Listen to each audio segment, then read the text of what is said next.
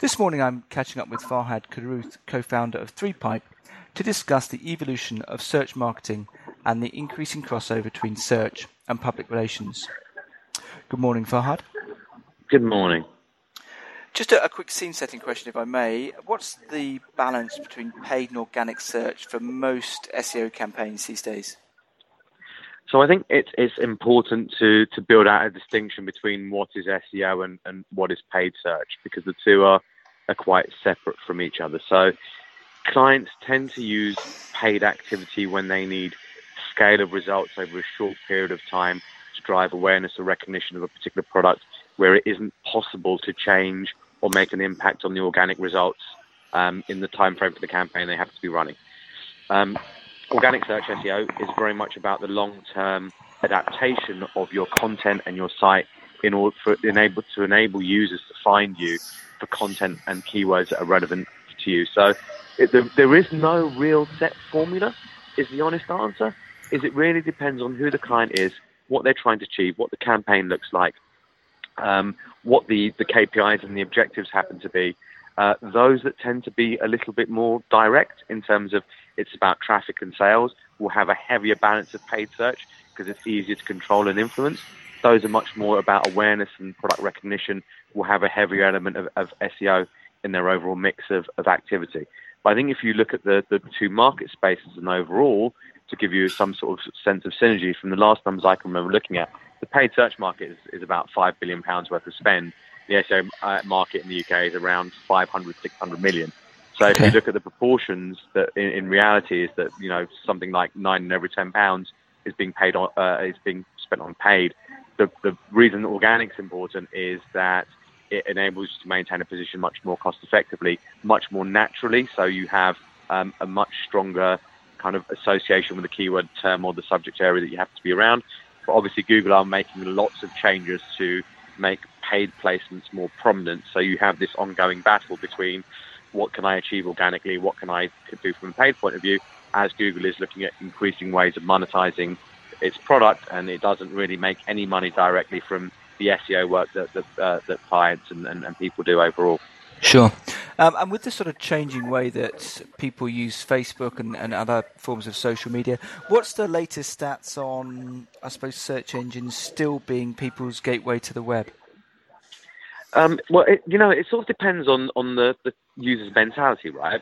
So, in terms of the gateway to the web, the last numbers I've seen is like one in, uh, uh, uh, in every seven pages is, is Facebook. But if you start looking at people who are looking for product, then you are talking about 80 to 90% of them starting with some form of search. What's becoming increasingly interesting is that form of search isn't necessarily Google. So in terms of product search, Amazon is becoming much more important and taking a 15, 20% share of that space.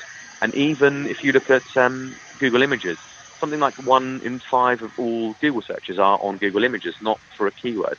And the impact of voice and all those things are starting to change that. There's no real public data available yet, but there are things in the US or sort of starting to talk about one in four, one in five of, of queries are, are, voice activated.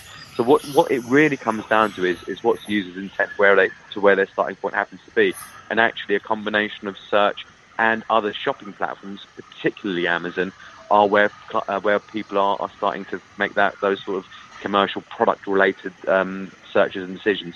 Not so much Facebook. Facebook tends to be more of a an entertainment platform that you're reaching out to people on or get using ads to convert them on onto stuff that they've already looked at, rather than the starting point for, from a search point of view. Because sure. search functionality on Facebook, frankly, is rubbish.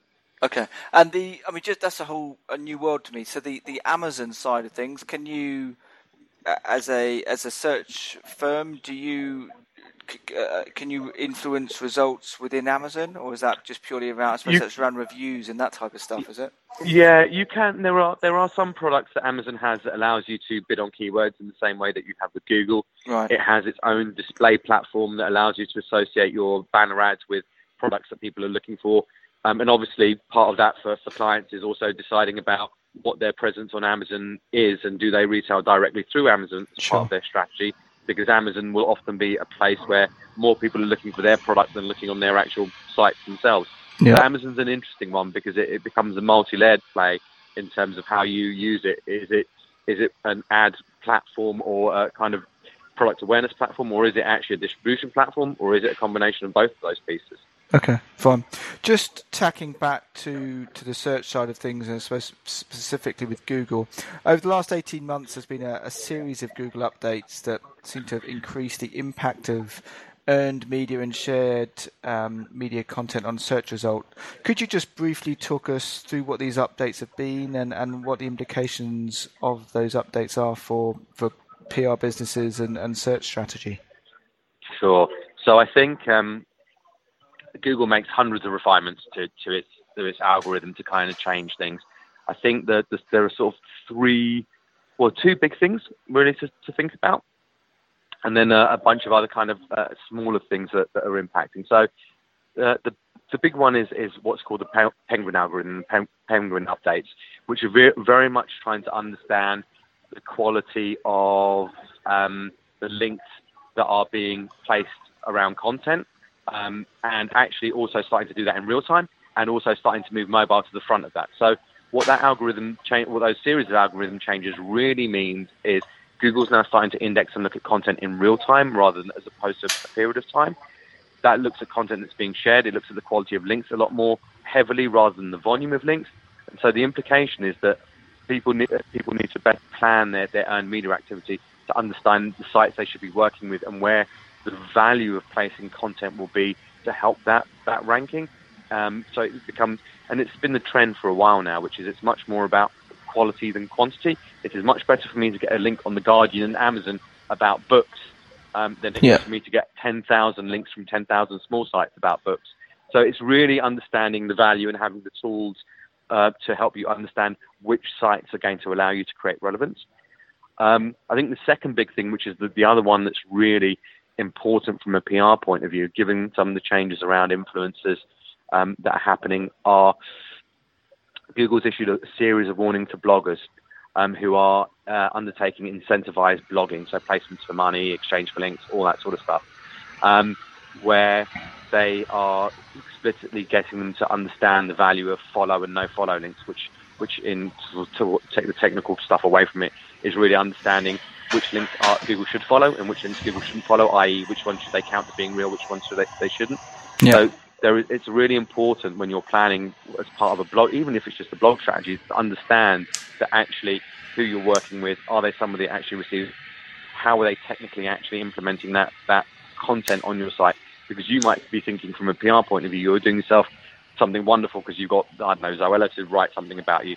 But actually, if she's receiving lots of payments for lots of other stuff and she's linking to you, that link might actually damage you in the long term rather than enhance you. So it's starting to understand those kind of pieces um, in, a, in a lot more detail. Um, the third thing really is, is, is more about, again, a trend that Google's been working with for a while. Um, and it, it's trying to move away from keywords. And what they are really trying to do is use, uh, use machine learning, so something they call rank, RankBrain, um, there's a local um, optimization uh, algorithm called Pigeon. But what they're, they're really trying to use some of these algor- algorithms for is trying to understand user intent when they put keywords in. And this becomes important when you start thinking about the fact that increasingly people are using voice as a search mechanic and it is longer form queries about how, why, when, where do I that are increasingly um, being put into search engines rather than keywords. And so that move to user intent has become much more important. And that also means that, you know, simply having a list of keywords and sticking those keywords all over your content and your website doesn't work anymore and isn't going to work. It's about creating the kind of content that people are going to be searching for in a much more natural fashion and actually answering the queries that they're specifically answering. And I think that's going to be the biggest challenge for a lot of PR firms is, is actually understanding how you need to produce and write content very differently and persuading your clients that they need to do that actually um, in a form that will actually allow them to, to, to achieve results from, a, from an SEO point of view if that's what they're trying to do. Okay. So, I mean, the updates, if you're doing a good job in your public relations, the updates should it should should be increasing the um, extent to which you're you're performing within Google and other search engines. I guess um, the, the trouble Possibly. comes if you've been trying to play the game. Is that? Well, I, I think it's twofold actually. Um, so the fact that the updates are real time will favour clients who are more active. so it will favour the big. Right. Um, and so actually, if you're small or mid-sized, you really need to, to think about what that content plan looks like. Okay. I think that the biggest thing actually is it's when you're planning your content um, is understanding how it will impact from an SEO point of view. So from what I see actually is that there are lots of people that talk about the SEO impact of what they're doing here and there, but actually the way that they've made content, produced content, and seeded content is having no meaningful impact on their results all whatsoever. So if you don't get the planning piece right from that overall kind of strategic point of view, then most of the effort is wasted because what most people do is take what they're doing, replicate it, try and seed it out to a bunch of people, and kind of hope for the best. And if their rankings move one or two places, they get they get very happy. It's not planned in the way that it needs to be. So the fact that lots of PRs are, are kind of doing SEO, um, it's it's fine. But I, I, from what I see a lot of the time when we inherit stuff is the planning bit isn't there. It's attached at the end, and then because the planning bit isn't done right, then the, the value of that content isn't being exploited to its fullest extent. I.e., Google needs to see um, sustained activity to, uh, to to to have, I suppose, to sustain good results. Otherwise, it's just, just too patchy. Is that part of that? Yeah, that, yeah. It, it, sustained, um, sustained, relevant um, is, is is important. Um, but I think the, the other piece you need to bear in mind is if your content is good and people link to it and keep linking to it, some content has a long shelf life. Yeah. And so as long as its performance keeps going in that vein, then then that's fine. What I think happens a lot of the time is, and it's it's it's it's where the planning process becomes important. Is a lot of PR campaigns are campaign driven. They are around a product and an issue for a specific period of time and certain attributes to, to what people want to do with that product. They aren't a long term play.